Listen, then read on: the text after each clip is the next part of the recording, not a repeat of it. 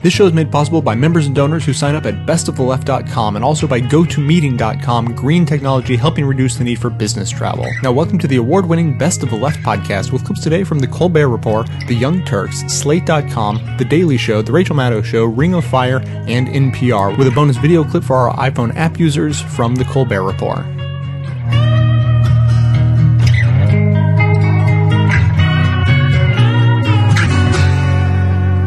These trying times, it's important to stay positive or negative. This is tip of the hat, wag of the finger. First, a tip of my hat to Really Big Coloring Books Incorporated for publishing the Tea Party Coloring Book for Kids. It's full of pictures, puzzles, and games designed to teach kids Tea Party values. And at 32 pages, it is more comprehensive than the other conservative kids' activity book, The GOP's Pledge to America. In, in this Tea Party coloring book, kids will be able to color in pictures of the American flag with kid friendly messages like the Tea Party calls upon our representatives to limit the government's role in everyday life and to support people and businesses, but not demand from, control, or overtax the people or businesses. Fun! Nothing, nothing brings joy to a child like a five clause sentence. You know, I'd love to see more Tea Party kids' books, like Christine O'Donnell's Rainy Day Book of Masturbation Alternatives.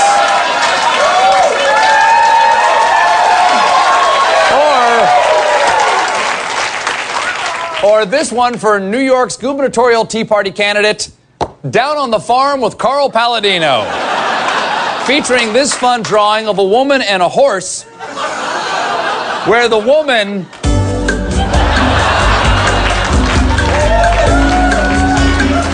And that, kids, is how centaurs are made.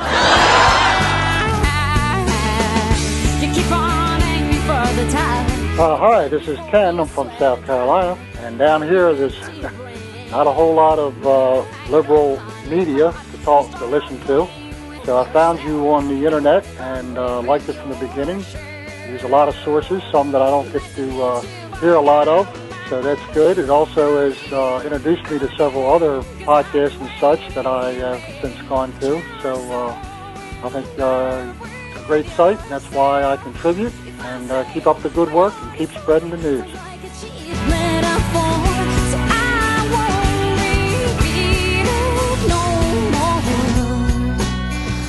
Three people at the Huffington Post co- collaborated on a really interesting piece. Lucia Graves, Ryan Grim, and Ben Craw. Uh, what they did was first they went to GOP.gov and they found the talking points that the Republicans had set out for their members. And then Ben Craw, who's their video guy, put together a video of them simply repeating those talking points and all of them doing it over and over again. When uh, later in the piece they asked the GOP, hey, these talking points seem to be on your website and here they are repeated, you know what the Republicans did? They said, oh, no, no, those talking points weren't meant to be public, and they took them off the web. That's awesome. Now, are they all repeating the same talking points? Well, we're going to let you decide. Clip number 12.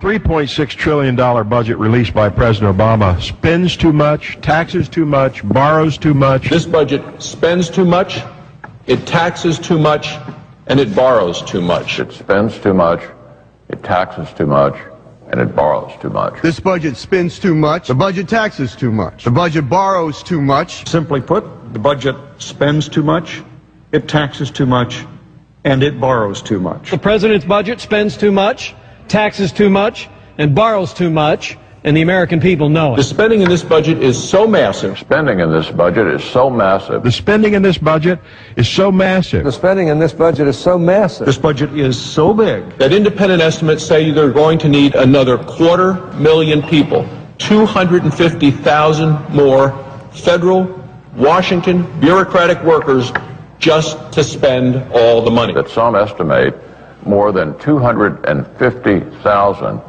government workers will be needed uh, to spend it all. That independent estimates suggest roughly 250,000 new federal bureaucrats may be needed just to spend it all. That independent estimates suggest roughly 250,000 new government bureaucrats may be needed just to spend it all. that according to the Heritage Foundation estimates, 250,000 new federal bureaucrats may be required just to spend it all. One independent estimate suggests that the federal government will have to hire 250,000 new bureaucrats just to pass out all the money. At a moment when the economy is already seriously challenged. At a time when the stock markets are unsteady. At a time when we can't afford it. At a time when Utahns and Americans are tightening their wallets. Families are tightening their budgets. The president's plan includes the largest tax increase in history. It contains the largest tax increase in American history. The biggest tax hike in history. This budget contains the largest tax increase in the history of our country. We need to remember that middle class families and small businesses are making sacrifices. The American people are making the sacrifices. At a time when middle class families and small businesses are making sacrifices. Middle class families and small businesses are making sacrifices. Middle class families and small businesses are making sacrifices when it comes to their own budget. When it comes to their own budget. With their own budgets. Middle class families and small businesses all across this country. These are the people who are making the financial sacrifices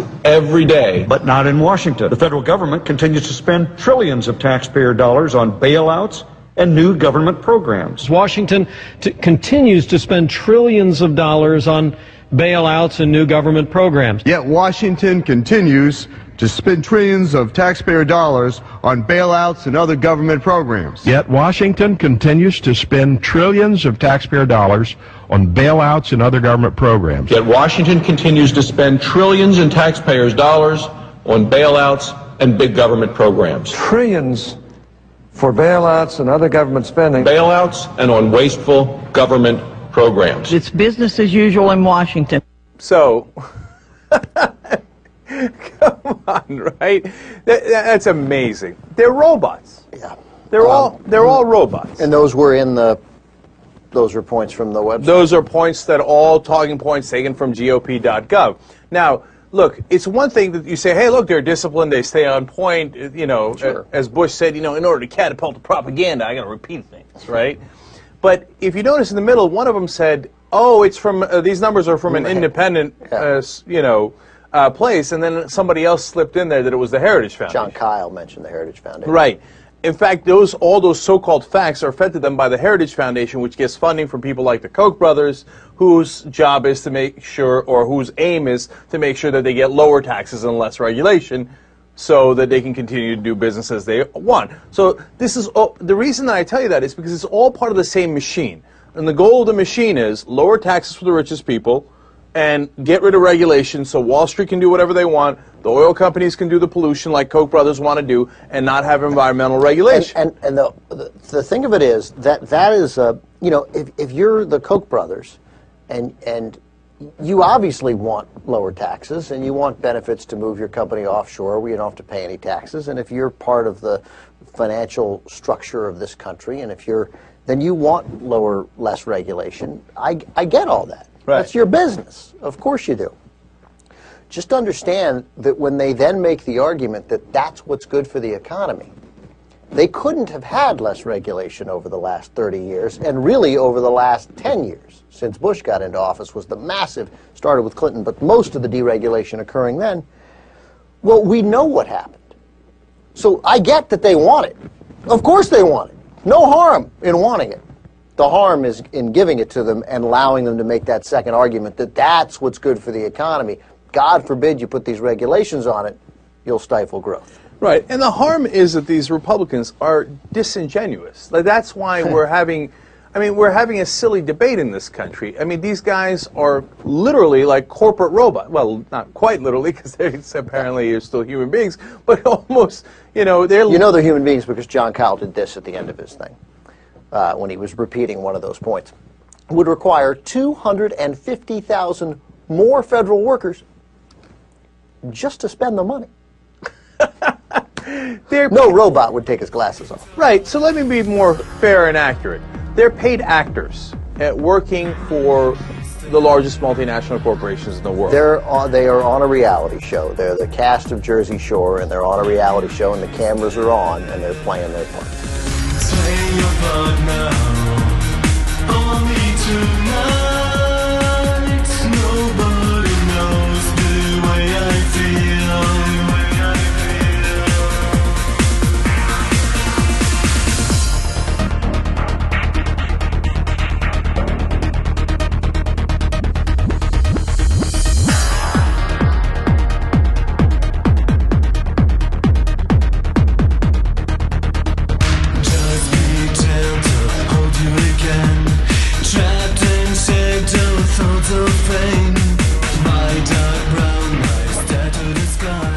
Today's story is called Elitist Nonsense. The right's favorite scare word is elitism. What does it mean? And it's written by Jacob Weisberg. If there's one epithet the right never tires of, it's elitism. Republicans are constantly accusing Democrats of it this campaign season, as when Kentucky Senate nominee Rand Paul attacked President Obama as a liberal elitist who believes that he knows what is best for people. With the Tea Party's rise, conservatives have even begun accusing each other of it, as Sharron Angle, the Nevada GOP nominee, did when she charged that Robert Bennett, the outgoing senator from Utah, has become one of the elitists that is no longer in touch. Other days, they simply lament that the entire country is falling prey to it, as California Senate nominee Carly Fiorina recently did in asserting that the American dream is in danger because of the elitists in charge of the government. When the rich former CEO of one of America's largest companies casts herself as a victim of elitism, we've surely strayed far from any literal definition of the term. So, what do Republicans mean by this French word? Unlike the radical socialist C. Wright Mills, who popularized the term to describe shared identity based on economic interests, Republicans use it with connotations of education, geography, ideology, taste, and lifestyle, such that a millionaire investment banker who works for Goldman Sachs, went to Harvard, and reads the New York Times is an elitist. But a billionaire CEO who grew up in Houston, went to a state university, and contributes to Republicans is not. Brian Williams picked up on this blurriness when he interviewed John McCain and Sarah Palin together on NBC in 2008 and posed a brilliantly simple question. Who, he asked the Republican running mates, is a member of the elite? Palin responded first. I guess just people who think that they're better than everyone else, she said. McCain then elaborated. I know where a lot of them live, in our nation's capital, in New York City the ones Palin never went to a cocktail party with in Georgetown, who think that they can dictate what they believe to America rather than let Americans decide for themselves. Thus did the son and grandson of admirals, a millionaire who couldn't remember how many houses he owned, accuse his mixed race opponent, raised by a single mother and only a few years past paying off his student loans, of being the real elite candidate in the campaign. Though they sound nearly identical, there is a significant distinction between the Palin and the McCain definitions. Palin's definition says elitists are those who think they're better than other people, a category in which by election day, on the evidence of her autobiography, included many of the people working for her own campaign. Palin is raw with the disrespect she feels and takes offense at being condescended to by people who she thinks think they are better than she is. Her anti elitism takes the part of all Americans who feel similarly snubbed, and not necessarily in the context of politics. This version is a synonym for social snobbery, with the wrinkle that it's not based on family, ethnicity, or wealth, but rather on the status that in contemporary American society is largely conferred by academic institutions. McCain, by contrast, defined elitism not as believing you are better than other people, but believing that you know better than other people. This is Rand Paul's point about liberals.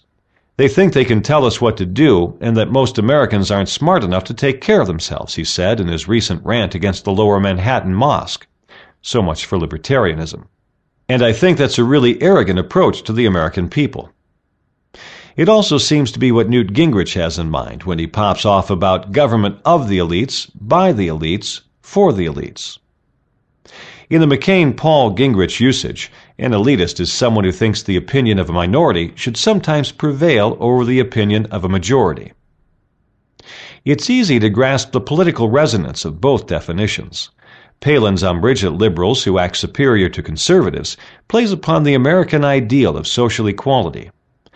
In a meritocratic society, rejection can bring an even worse sting than under an aristocratic or hereditary one, because those who were less successful can't blame outcomes on the arbitrariness of the system. Palin's posture of victimization is a response to this sense of exclusion. The irony is that she assumes this posture in the service of policies whose effect is to deepen the inequalities of American life. McCain's protest against anti majoritarianism likewise strikes a deep popular chord. It has the further advantage of providing an escape hatch from the substance of issues by reframing them in cultural terms. Arguments for raising taxes, expanding health insurance, and fighting climate change are all met by the rejoinder that some people should quit telling the rest of us how to live our lives. The irony of this position is that this sort of automatic populism is the least conservative of political philosophies. It was Edmund Burke who most famously articulated the principle that elected legislators owe their constituents their best judgments rather than acting as conduits for majority opinion. In fact, it's both valuable and necessary to have experts guide decision making on complex subjects. I'd rather have a nuclear energy policy set by Nobel laureate Steven Chu of Berkeley than by a plebiscite, or have military procurement rules led by John McCain for that matter.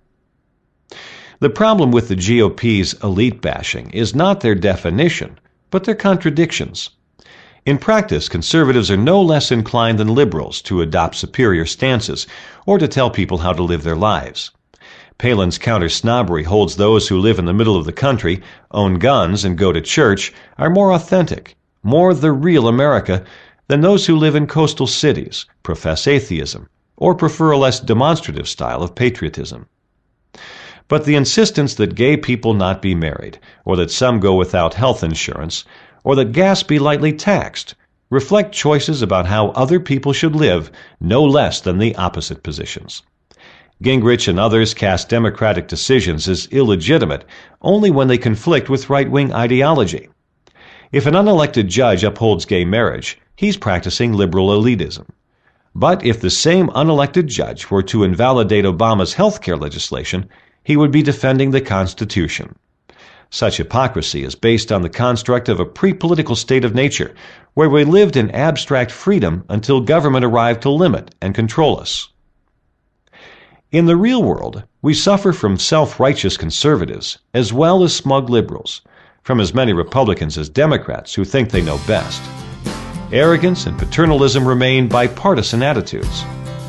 Elitism, it seems, is in the eye of the beholder.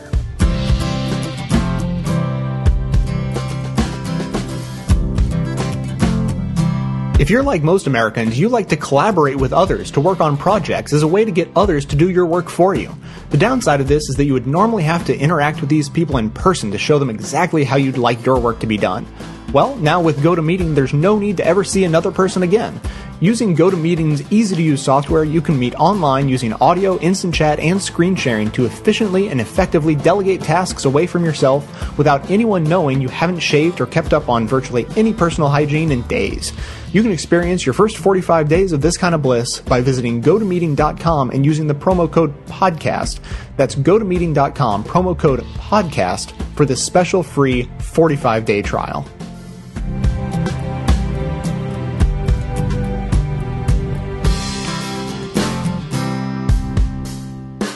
Now, uh, we are just weeks away from this year's midterm elections, as you well know. Representing the culmination of months, sometimes years of intense planning, meticulous strategizing, the best hopes and dreams of hundreds, perhaps thousands of those who work tirelessly to keep a candidate on track to possible victory. Work that can be completely wiped out like that. Boom! We turn now to Indecision 2010, Unforced Errors Edition. We begin in California, where former governor and always running for governor Jerry Brown was just starting to win his most recent gubernatorial auction from former eBay CEO Meg Whitman. Basically, all he needed to do was stay the course, and he would become the governor once again. On the California governor's race, we're going to play a tape for you that has someone on the Jerry Brown team calling Meg Whitman a name that is usually reserved for prostitutes.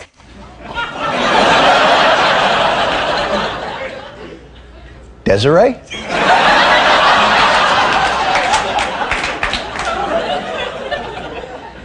Cinnamon? Lucinda J. Knobgobbler?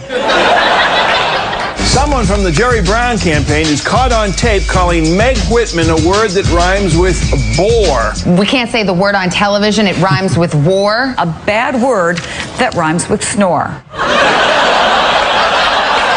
This is grown up. This is a bad Dr. Seuss book. How old are you? Is there anyone out there in basic cable land brave enough to use a word that is actually completely legal to say on television? If you're running against a woman in a close race, don't call her a whore. The whore. Call her a whore. Whore. I stayed on the non-whore side of that line. The non-whore side of the line. Mm, slow down there, Joey S. You don't have to make up for everybody not saying whore. Actually, you know my favorite part of that clip isn't Joe Scarborough's obvious glee. It's his co-host, Mika Brzezinski's obvious disdain. But I never called her a whore. There's a little difference there. It- Please stop saying the word. I know you're enjoying yourself and you think No, you're really Mike. funny.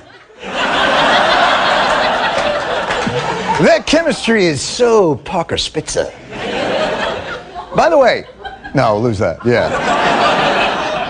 Could Mika, could she look any nicer? Re- Resplendent in a canary yellow ensemble, while he, in his most Buttafuocoed fleece. Where in the real world, other than the Scarborough show, would you ever see these two together? The only situation I can see this coupling making sense visually would be in the cab of his tow truck after she broke down on her way to see her horse race in the Kentucky Derby. Or promoting her new book, Well, I Never, at his Ozone Park garage sale. That's her book, Well, I Never. Bit of an unforced error from the Jerry Brown camp, but compared to some of the other races around the country, Jerry Brown's doing okay. A Republican congressional candidate, Rich Iott, a Tea Party favorite from Ohio, dressed up there in a German SS uniform for Nazi reenactments. Hogan! Really? Is that how old I am? Hogan's Heroes? You guys are just like, "Man, I don't know what that is. Hogan's Heroes. LeBeau, Kinch, Richard Dawson before he was on Family Feud. Nah, don't even try it.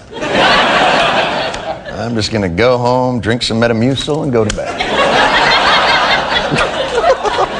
The truth is, that this guy, he's not, a, he's not a Nazi. He's a history nerd. Guy likes doing reenactments. World War I, Civil War, War of the Roses, I think he did. It's the kind of nuanced personal background color so well understood in our modern media age. A congressional candidate dressed as a Nazi soldier. Dresses as a Nazi. I want to go to the Nazi story. A Nazi reenactor. Nazi reenactments. Wearing a Nazi uniform. Was this some kind of homoerotic thing they do? They put on these uniforms and dance around. What do they actually do?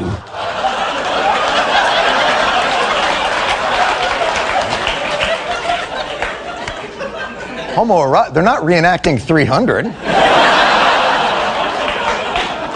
Classic unforced error by Iott. You know, Ronald Reagan's first rule, never attack a fellow Republican. His second rule, never dress up like a Nazi. I'm sure if you just look up on this guy's uh, group's website, you'll see, oh, that's not good. Marching as a, combat drills as Nazis, and oh, community outreach as Nazis. Why, why yes, I, I am your insurance agent, Jim Ferguson, dressed as an official in the Luftwaffe, and I, I do know that you fought bravely against those same, oh my God, ice cream truck. By the way, unforced errors can happen anywhere, even the simplest of tasks. Takes Charlie Crist. He's running for Senate in Florida. He was just going through the rote mechanics of running for office, giving some speeches, meeting some people, uh, kissing a couple of babies, looking interested. Uh, you know, and then he goes to throw out the first pitch at a Tampa Bay Rays playoff game, and oh boy.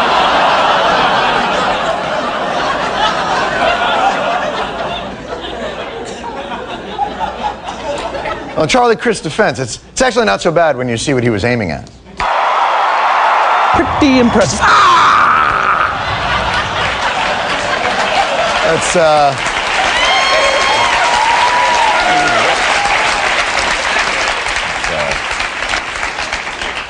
We refer to that as a callback. Of course, for some candidates like New York gubernatorial hopeful Carl Paladino, the unforced error is allowing TV cameras anywhere near you when you're speaking. I just think my children and your children will be much better off and much more successful getting married and raising a family.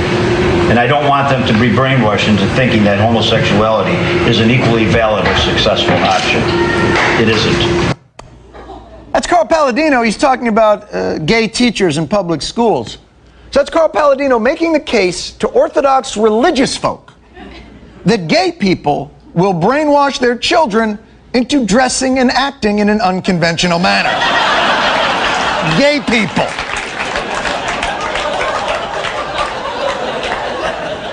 Of course, it's not really about Paladino's views on homosexuality. It's about his opponent, Andrew Cuomo's permissive and decadent attitude. We were raised with family values. These people that are running our state right now, they don't have those values. And I think A- Andrew's actions in taking his kids to a gay pride parade, I think those clearly define Andrew as a person that's somewhat out of the box when you talk about family values. That's Carl Paladino. Making the case that he is the family values candidate because he would never take either one of his two simultaneous families to a gay pride parade.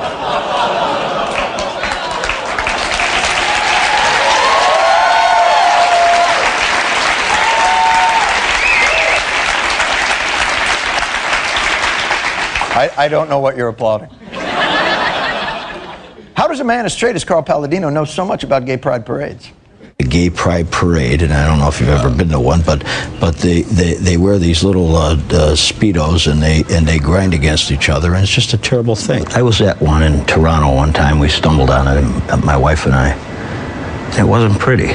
We, uh, I was, uh, I was out with the wife there. We, uh, we heard a beat, like a pulsing, like a techno beat, like a. The next thing I know, I'm on top of a float, chest covered in butter, slamming amyl nitrate poppers and just dancing through a forest of dongs. Anyway, I'll tell you what, it was the worst Canadian Thanksgiving ever. last train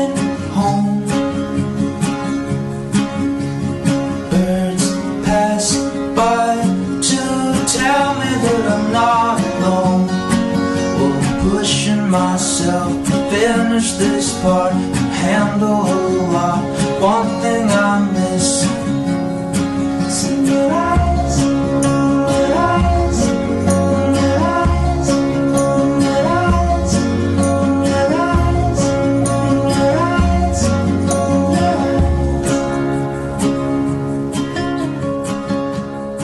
I've always felt the nine most terrifying words in the English language are I'm from the government and I'm here to help. I believe that Ronald Reagan had it right.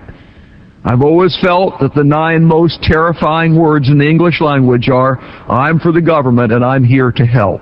Ronald Reagan once said, the nine most terrifying words in the English language are, I'm from the government and I'm here to help you. What if you are the government, though? Does that mean you shouldn't try to help? What are you trying to do with your job in government if trying to help is a very bad thing? What else could you do in government? You know, what happened today in Washington, we should have seen coming. We should have seen it coming back in February. In February, most of the country was mortified when Republican Senator Jim Bunning, a lone senator with a reputation for eccentricity, Jim Bunning personally stood up and used his power as a senator to stop unemployment benefits for the country. Remember that? Jim Bunning turned himself into a one man roadblock as Democrats tried to pass an extension of unemployment benefits through the Senate.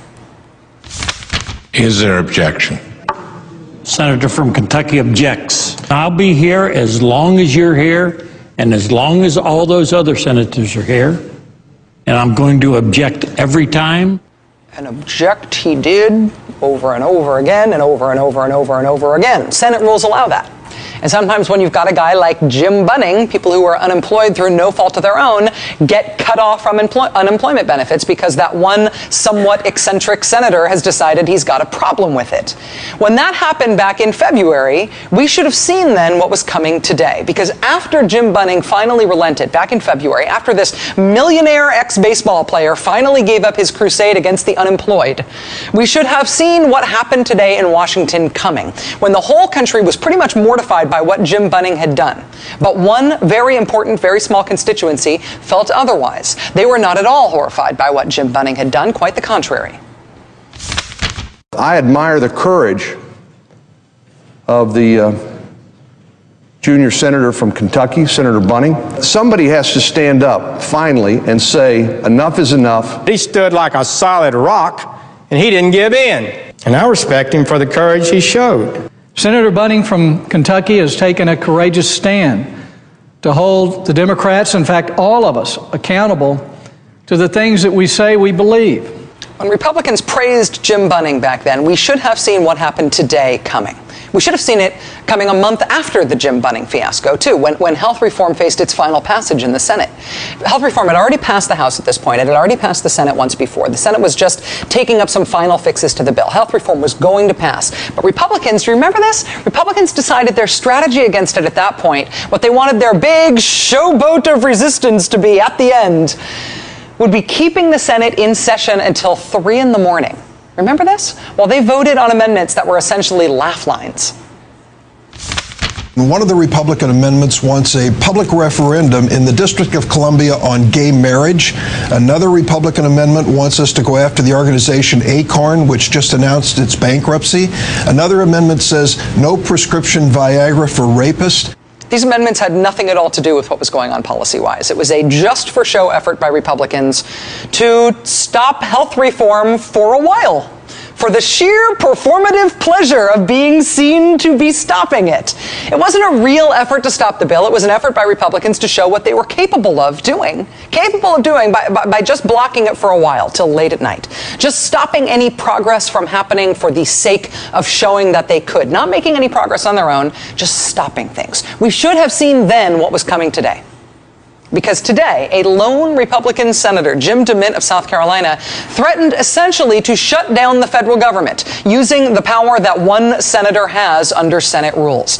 Quoting from Roll Call newspaper, Senator DeMint warned his colleagues that he would place a hold on all legislation that has not been cleared by his office before the close of business Tuesday. Any piece of legislation not personally cleared by Jim DeMint will be blocked by Jim DeMint. It is a threat that Roll Call newspaper described as, quote, remarkable. Among the things that the Senate has yet to pass and which Senator DeMint could presumably block is a stopgap spending measure to keep government uh, to keep the government operating uh, past September 30th. So Senator DeMint, in effect, is now threatening to shut down the entire government a government shutdown like the one we had back in the 90s under Newt Gingrich. Few key differences here, though. For one thing, right now, it's just a lone Republican senator without a leadership position who is threatening this. In 1995, at least, Mr. Gingrich was the Republican Speaker of the House. The other difference is that the government shutdown in 1995 was at least theoretically about something. It was about Republicans wanting President Clinton to cut Medicare and Medicaid and education. This time around, Mr. DeMint is not even bothering to make a case that it is about anything. It's not that Jim DeMint wants some legislative thing that he's not getting. Like, remember when that Alabama Republican senator earlier this year put a blanket hold on all of the president's judicial nominees because he wanted some pork for his district? This is not that. This is not, I'm trying to get this one earmark, this one policy thing changed, and if I don't get it, I'm going to shut down the government. This is just, I'm going to shut down the government. This is just, I can, and so I shall. This is shutting down the government for the pure ideological joy of shutting down the government. It is the fetishization of government shutdown. It is the full fruition of the idea that governing itself is bad. If you campaign for generations on the idea that government itself is bad, that, that, that governing is bad, that policy is bad, that having a legislature that legislates is bad, that the nine scariest words in the English language are I'm from the government and I'm here to help, because government can never help. It only hurts and government must be stopped. When you campaign on that for generations, then ultimately your anti-government movement births politicians who stop government, who shut it down for no other reason than that they can because they think it's intrinsically good to do so. And if you do not believe me, explain to me why this idea of a government shutdown keeps getting brought up by the right this year. If government shuts down, we want you with us. We want you with us. We gotta have, we gotta have. So a shutdown is possible. If the president wants to push it, it is. There's going to be a government shutdown, just like in 95 and 96. But we're going to win it this time. Government shutdown, woo! Understand that these arguments are not about shutting down the government for any reason, for any one unbearable thing. It's not a last resort way for Republicans to try to get this one thing that's very important to them that they can't get any other way. It's not that. They just want to shut down the government. Any policy excuse to do that is as good as any other.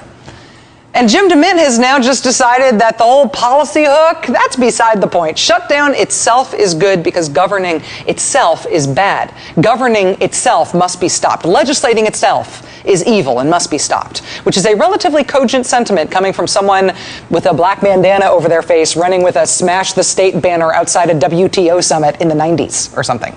Uh, But, but coming from a member of the United States Senate, Mr. DeMint, when you spoke to your guidance counselor in high school, did that person really suggest governing as a good career path for you? Because the country does need running, it does need governing. And if you are against that on principle, then government service maybe shouldn't be the right fit for you.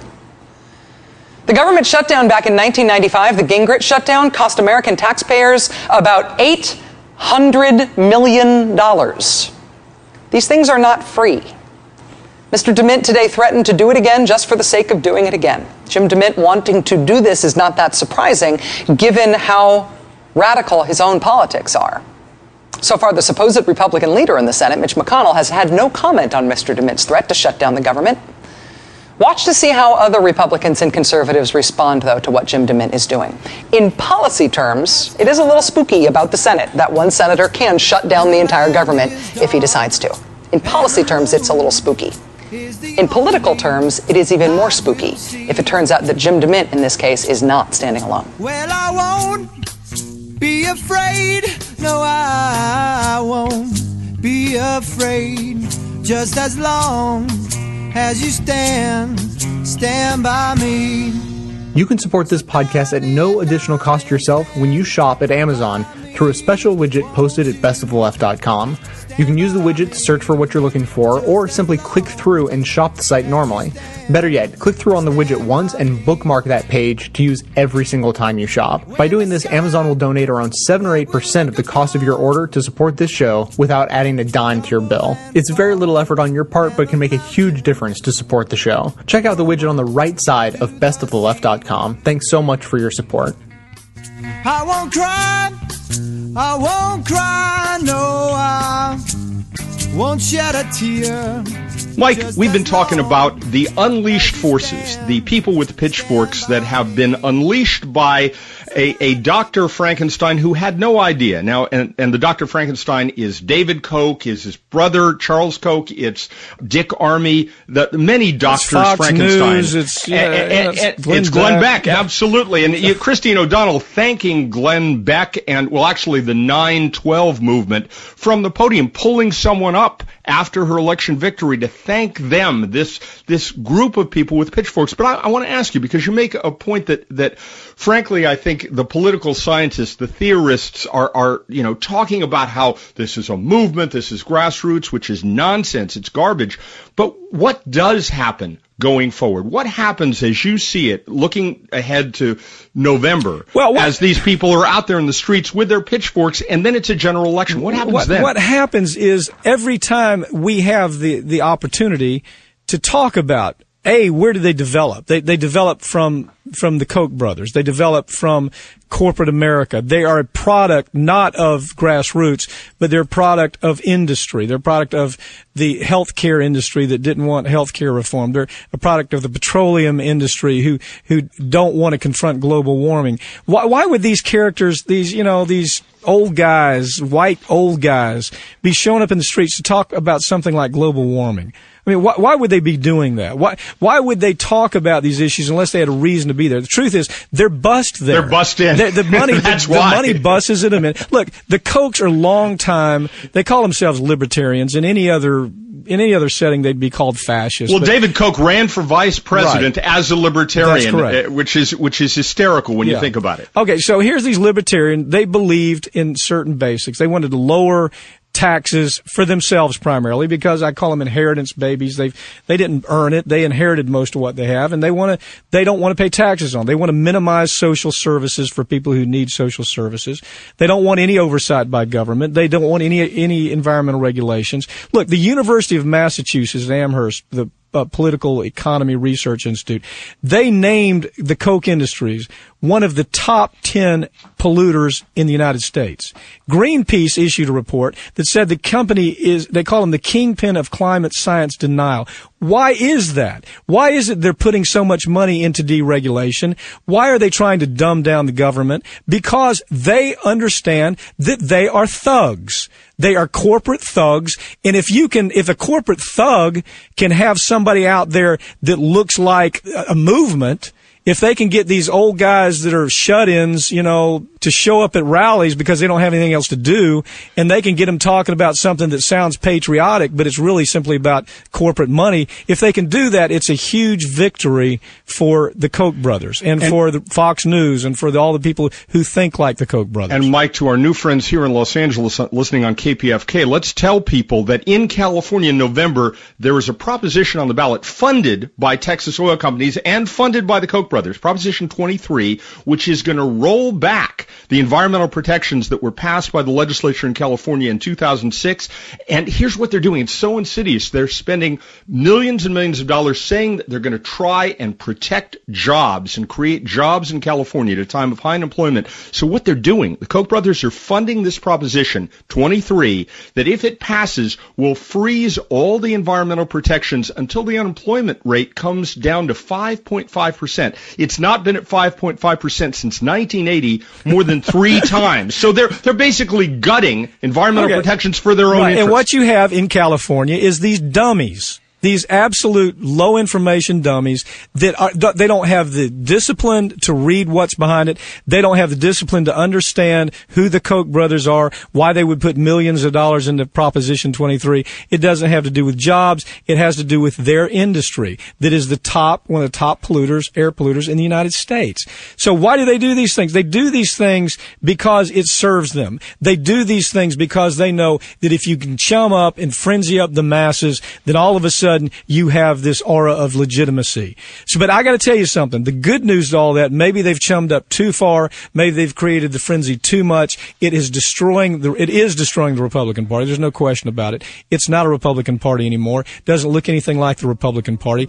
And now the good news is the Republican Party has closed down the big tent. It's not a big tent anymore. If you're not, if you're not a frenzied, crazy teabagger type, you don't fit in. It seems like a game that you play in your head.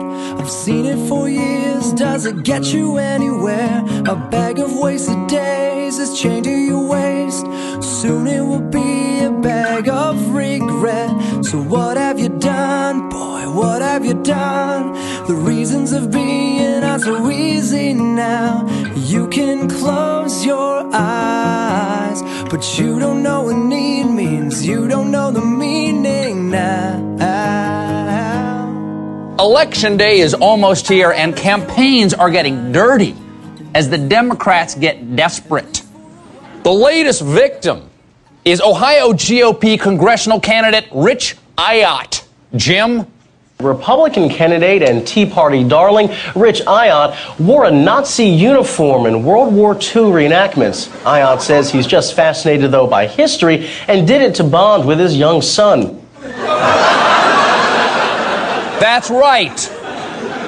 Fathers bond with their sons in all kinds of ways building a boat, fixing the car, solving the Jewish problem.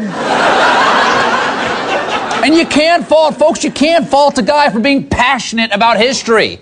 Iott explained, I've always been fascinated by the fact that there was a relatively small country that, from a strictly military point of view, accomplished incredible things. See, he's just fascinated by Nazis because they're incredible. Now, I don't expect the liberal elites out there to understand how fun it is to spend family time annexing the Sudetenland. So, no surprise that this past Sunday, Democrat Debbie Wasserman Schultz criticized Iott's innocent love of knee high leather jackboots. But I was disappointed when the GOP's Eric Cantor ran away from a fellow Republican. Uh, now, Debbie went and launched into her attacks as to uh, some of the uh, reports about candidates that are running, and particularly the one in Ohio having to do with a Nazi reenactment. She knows that I would absolutely repudiate that and then not support an individual that would do something like that. Uh, I, am doing it You right haven't. here. Uh, I'm doing it right here, Debbie. Uh, you know good and well that I don't support anything like that. Thanks, Eric Cantor. Without your support, now Iott's going to lose the Jewish vote. Plus, this is going to make the Republicans look divided. Up until now, Tea Party candidates could do anything without rebuke from party leaders. I mean, no one condemned Christine O'Donnell for having been a witch. No one slammed Connecticut Senate candidate Linda McMahon for doing this. I did not see Eric Cantor condemning New York gubernatorial candidate Carl Paladino when he expressed this concern for our children. I don't want them to be brainwashed into thinking that homosexuality is an equally valid or successful option. It isn't. Or when Palladino mass emailed a bestiality video. of course, the bestiality video wasn't bad for children because it was a woman and a male horse. Nothing gay. So, to recap, for the Republican leadership, the line you can't cross, as is so often the case in life, is dressing like a Nazi. Thankfully, dressing the president as a Nazi, still okay. So let's presuppose for a moment that you actually enjoy this show. Now, if that's true, please consider supporting it with a $5 monthly membership. I actually quit my job as a climate activist to pursue this show full time because this is where I felt like my talents could best be put to use and I could have the biggest impact on the world. But I really need your support to keep going. I produce 10 shows a month of fearless coverage on all the hot button issues we face, maintaining a rock solid schedule posting shows at least every third day. So if all that is worth 5 bucks a month or as little as $55 a year, a little discount for you, please consider signing up for a membership at bestoftheleft.com. Members even receive bonus audio and video content on top of the rest that doesn't make it into the final cut of the show. So please, again, check out the membership tab at bestoftheleft.com. Thanks so much for your support.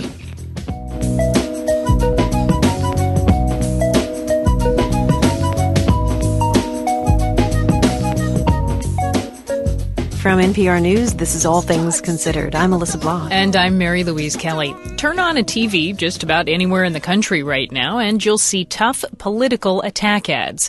Millions of dollars are being spent on these ads by groups organized as nonprofits. They do not have to disclose their donors, and they do not have to tell the truth. We'll get to that in a moment. First, NPR's Andrea Seabrook and Peter Overby are trying to track some of these groups. The first part of their story aired on Morning Edition today. In the second part, they ask this question Do voters care who funds the ads? First things first. It is perfectly legal for these groups to raise contributions in any amount Keep their donors anonymous. and run hard hitting political ads, like this one we saw last week in Pittsburgh. Call Sestak. Tell him what's good for Pelosi is bad for Pennsylvania. The U.S. Chamber is responsible for the content of this advertising. Wave after wave of attack ads are breaking over Pittsburgh's TV airwaves, many from these non candidate, non party, supposedly non political groups, like the U.S. Chamber's attacks on Democratic Senate candidate Joe Sestak. We asked several groups for interviews. They all refused or didn't call us back. But those who defend the lack of transparency give this rationale. The information in attack ads should stand on its merits. Viewers do not need to know who funded the ad. Not surprisingly, Democrat Joe Sestak, one candidate under attack, doesn't agree. He's slightly behind in the polls, and he's trying to turn the tables on the U.S. Chamber. They really do want somebody who's going to represent them. So they've made trying to make Pennsylvania into an auction when it's supposed to be about an election. As for Sestak's opponent, Republican Pat Toomey, well, the Chamber's ad seemed to help him. His campaign acknowledged this when we asked spokeswoman Nachama Soloveichik, does Toomey benefit from the ads attacking Sestak? I think it's important for people to know about Congressman Sestak's record. I think it is important for people in Pennsylvania to know exactly what Congressman Sestak voted for. Some see anonymity in politics as a broad constitutional right. Sean Parnell is president of the Center for Competitive Politics, an advocacy group based outside Washington in Virginia. It works to end most restrictions on political money. There is a time honored tradition in America of anonymous speech in politics. There is a tradition. The question is, does it make a difference to you if a political message comes from the U.S. Chamber of Commerce or a labor union or some Citizens for or Americans for group that you've never heard of? We took that question to voters. In a bar, tucked among the old brick townhouses of Pittsburgh's north side, is the unassuming storefront of the Monterey Pub. It's a local place, the comfy, beloved hangout of neighbors who stop by after work for a great burger and Guinness on draft. Both TVs are on the local news, at least until the Penguins game starts, and Andrew Wickesburg nurses a pint. He's not shy about his opinion of attack ads. I hate those things. I, they just disturb me on some inner level. It's just not good for us, not good for anyone, really, to watch those things. What really makes Wickesburg crazy? Having no idea who funded the ads. Obviously, it's a viewpoint that's held by somebody, but it doesn't have any information that I can really back up without going and looking for myself. Over at the end of the bar, Jana Thompson agrees, and she says researching every ad is just impossible. If it takes me 20 minutes of internet searching to find out, because I, you know, I always saw that ad and there was that thing, and I had to know the name and yeah, I'm never going to do that. Nobody's going to do that. Over in a little booth in the corner, two old friends, Jim Lawrence and Dennis Nolan, pick at their last fries. They're both exasperated by the situation, which Lawrence says is made worse by the ambiguous names of the supposedly non political groups. You know, I mean, these things can be financed by anybody. If they want to chop down apple trees, it'll be called the Green Apple Coalition. And Nolan thinks keeping the donors secret actually hoodwinks the viewer into paying attention to the attack rather than its purpose. Uh, when you do find out who's funding them, uh, the motivations are just are just crystal clear. Keeping the funding secret allows a corporation to pursue its own interest in the guise of supporting the people's interest, as Andrew Wickesburg put it. There are a lot of corporations around here that would benefit from having a candidate that has their interests at heart not necessarily our interests. Here in the Monterey Pub, the feeling is strong and unanimous. These voters want to know exactly who is funding the attack ads, and the fuzzy, feel good name of an organization is not enough. Now, a final note. Often overlooked by stories on money and politics this campaign season, the easy path for corporate money to flow into partisan politics was opened in large part by last winter's Supreme Court decision, Citizens United. But the court itself, in that very decision, wrote a strong opinion in favor of rapid and clear disclosure of political spending. Quote, the First Amendment protects political speech, and disclosure permits citizens and shareholders to react to the speech of corporate entities in a proper way. This transparency enables the electorate to make informed decisions and give proper weight to different speakers and messages. That's the opinion of the Supreme Court. And from what we heard in Pittsburgh, it's the opinion of many voters, too. Peter Overby. And Andrea Seabrook, NPR News.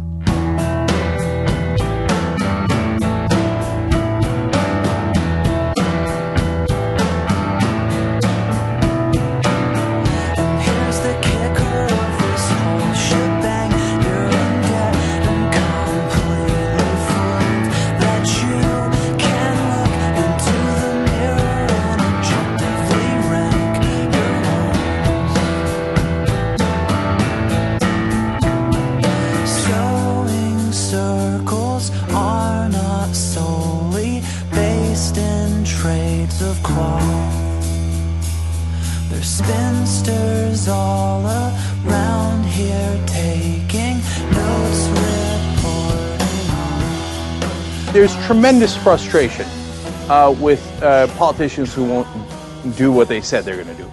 I get that 100%. At the same time, we're left with no alternative because the alternative is the Republican Party, wholly owned subsidiary of multinational corporations and the richest people in America. So uh, now, look, we don't live in an ideal world. I wish we did, but uh, we don't.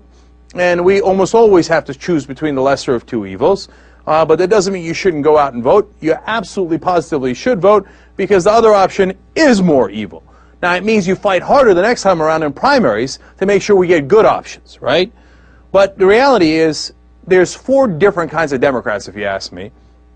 And I'll tell you what it makes sense to vote for and what it doesn't, okay? There is one category that I wouldn't vote for under any circumstances.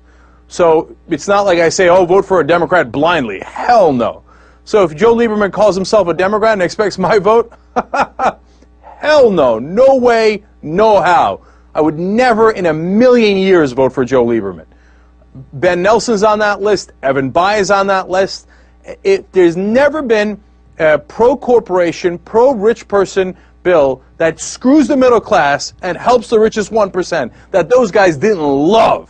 They're not getting my vote under any circumstances. Now, if you now, luckily, Lieberman will be destroyed in the next election. Evan Bayh uh, is already retiring, so he can go make millions from his friends uh, in lobbying circles. Ben Nelson's still in there, right?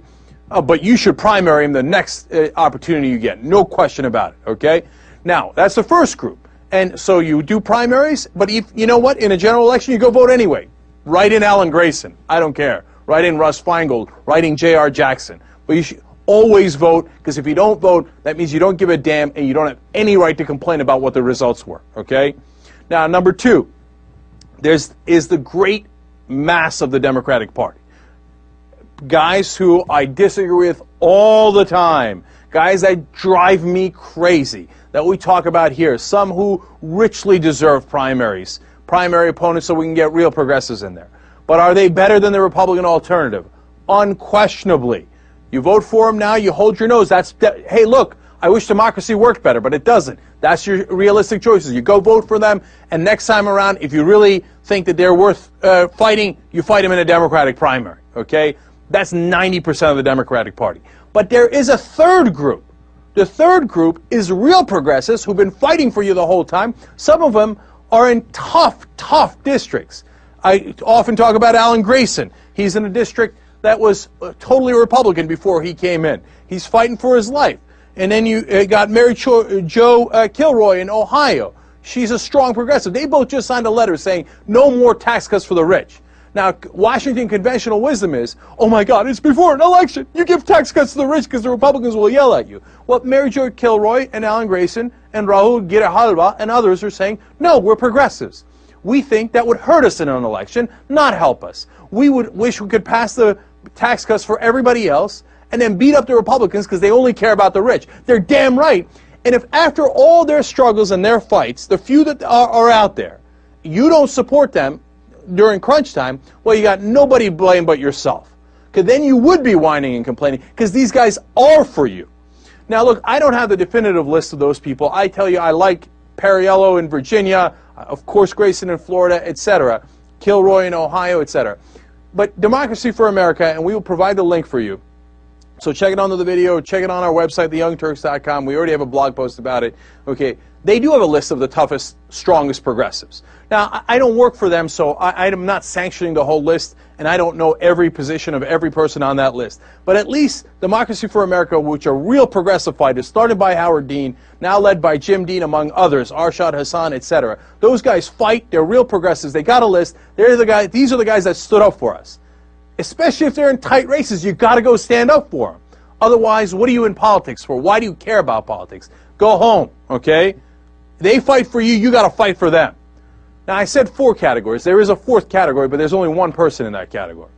And his name is Russ Feingold. He's the Feingold standard. Okay? There is no other politician I would trust blankly. Okay? But if you said, hey, Cenk, there's a vote, you can't make it, what's the one politician you send to vote in your place?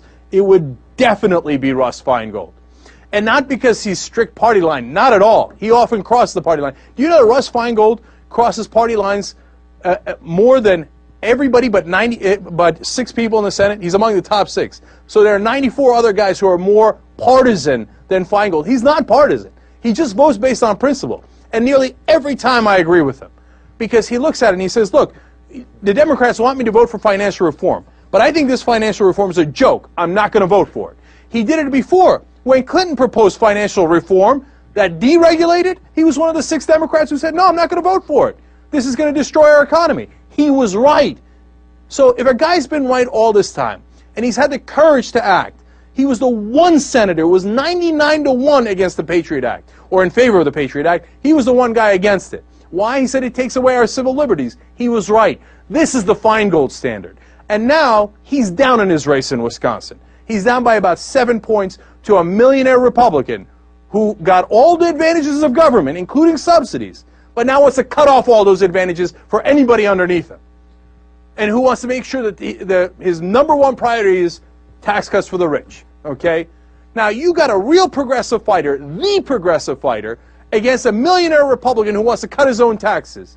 And if you sit on the sidelines, then Obama and everybody else in Washington is right. Then you are whining and complaining and not doing anything about it. You got to get in there. You got to help Feingold, and you got to help the other tough progressives that, Demo- that Democracy for America uh, put put out there and they, they selected through hard work. I'm I'm certainly not saying that because I like the Democratic Party. They're not my uncles. I attack them all the time. I hold them accountable because that's what my job is. I'm part of the press. I'm supposed to hold the government accountable. But when you have a vote and you have a choice, we have to make the right choice. And, it, and when it comes to volunteering or donating, you know what? Ron Johnson is way outspending Russ Feingold. All across the country, there are these conservative groups, a newspaper story out about it today, outspending Democratic groups, not the parties, but uh, allied groups, outspending Democratic groups by six to one across the country. In 15 close House and Senate uh, races in 15 states, I should say, uh, the conservative groups have raised money from the billionaires, from the Koch brothers, literally, okay, that was in the story, among others. They go to the richest people in the country. Some of these front groups are only uh, front groups for one person, okay? They set up a fake grassroots organization, and it's powered by millions from some of the richest people in the country, okay? They're outspending Democratic allies, progressives, six to one. That's why they got the, some of these progressives on the ropes. So the guys who fought for us, you got to get them, help them get up off the ropes. You got to fight back. This is the time to rally the troops. So check out the links, see what you can do, and my God, if you know anybody in Wisconsin, tell your friends, tell your neighbors, tell Randy Gonzalez, I'm coming. We're all coming, man. This is the time to bring to get people's back who had our back.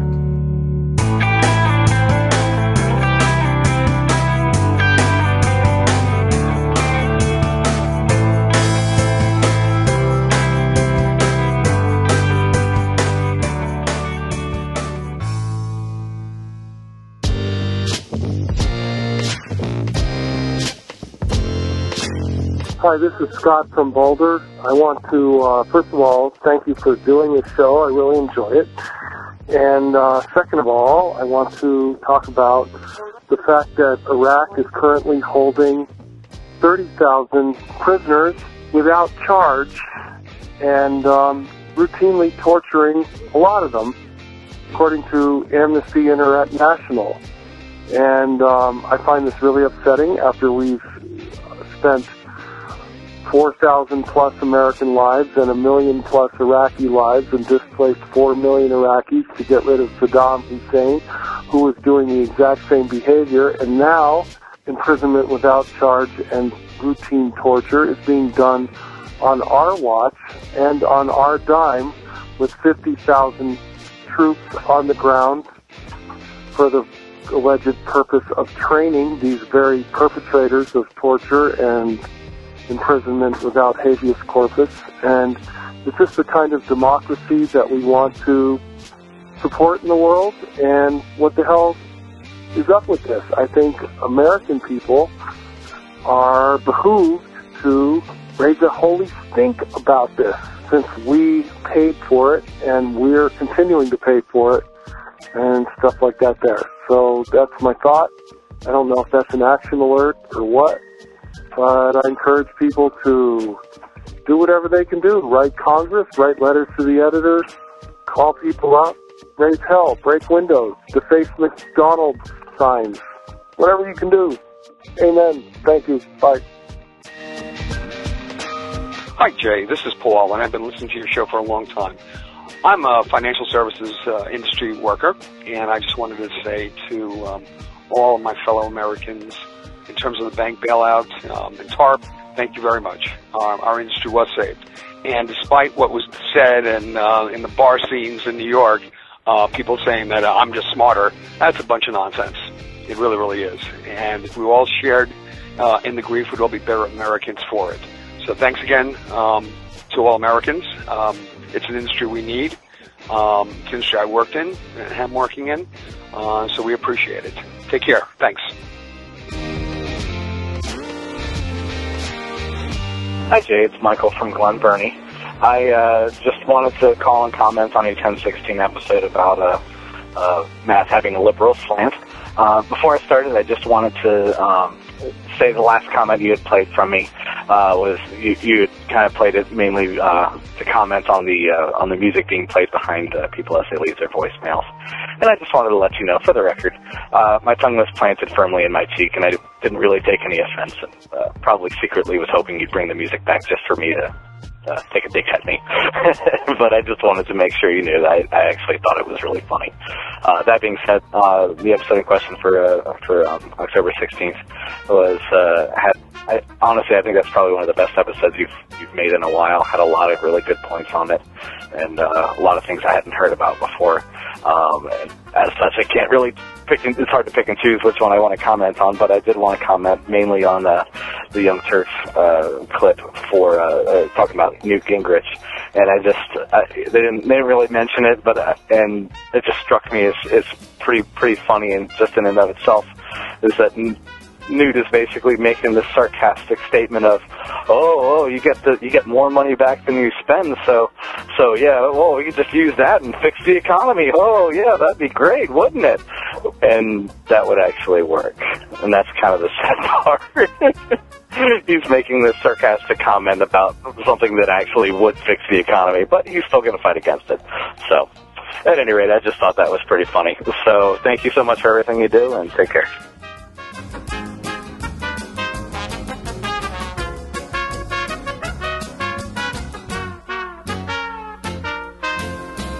Thanks for listening, everyone, and thanks to those who called in to leave a voicemail. If you would like to leave a comment, question, or activist call to action, of course, uh, the number to dial is 206 202 3410. And I actually have a question for you guys today. For anyone going to the uh, Washington, D.C. rally, completely regardless of whether you're coming to the best of left meetup afterwards like if you're going to the rally if you have interest in going to the rally i would love to hear why just like take a moment think about it and and figure out like why would you actually make the effort to go to a rally in dc uh, hosted by the daily show and colbert and uh, and, and then a similar question is um, you know do you think it has value? Do you think that it actually has value, or do you think that it'll just be fun? Like, because I think I think that it'll be fun is kind of a given. So I'm curious as to whether or not you guys think it's uh, it'll be like a really important thing. Uh, contrastly, do you think it'll be a waste of time? I'm, I'm interested in all these sorts of opinions. If you have thoughts about it, please call in 206 202 3410. Now, I'll tell you the reason I'm going to uh, to DC for the rally is uh, is because Chris Priest is going. I just I got the confirmation on Facebook. He RSVP'd. He's going to go. Uh, he's going to show up at the Best of Left meetup. And uh, if, if you don't know, if you've been living under a rock, Chris Priest is uh, featured pretty regularly on this show uh, with his music, and he's a great musician. So I'm looking forward. Like I've I've known him uh, online for a couple of years, but I've never met him in person, and uh, and I think it'll be good to uh, to meet in person, like maybe get an autograph or something before he gets famous, because then it'll be really valuable. So if you had any reservations about showing up to the Best of Left meetup, that should pretty much put you over the edge. Uh, you know, a chance to meet uh, Chris Priest in the flesh uh, before he's uh, massively famous and, and rich with uh, legions of fans. So, of course, as I mentioned, all the details about the meetup can be found on my website, bestoftheleft.com, uh, and and also on um, my Facebook page, facebook.com slash best of left. There are links to, you know, the official event where you can RSVP and everything like that. Um, but if you're not into the internet uh, and you don't want to look that up, the details are that we'll be meeting up on uh, the day of the rally, uh, October 30th, 4 p.m. at Bar Louie, which is at 701 7th Street Northwest. So that's all there is about that. I want to thank a couple of members. Khalid P signed up for a monthly membership back on August 4th and has stuck with the show since then. And Tom S signed up for a full year in advance back on June 2nd. So huge thanks to Khalid and Tom and all of the members and donors who make this show possible. Obviously, I just couldn't do without you guys. What's equally as important as uh, sign up for a membership if you're able. Uh, if you're not able, helping spread the word about the show. Uh, you know, bringing on new listeners constantly is a, is a great way to help support the show and even you know obviously the most basic thing spread the word spread the word of the show get out more progressive politics and so on and so on and in this information age, of course, one of the best ways to do that is to uh, get online and spread the word to your social networks. Of course, Best of the Left is on Twitter and Facebook at twitter.com slash best of the left, facebook.com slash best of the left. Uh, join up with us there and spread the word about the show to your friends online.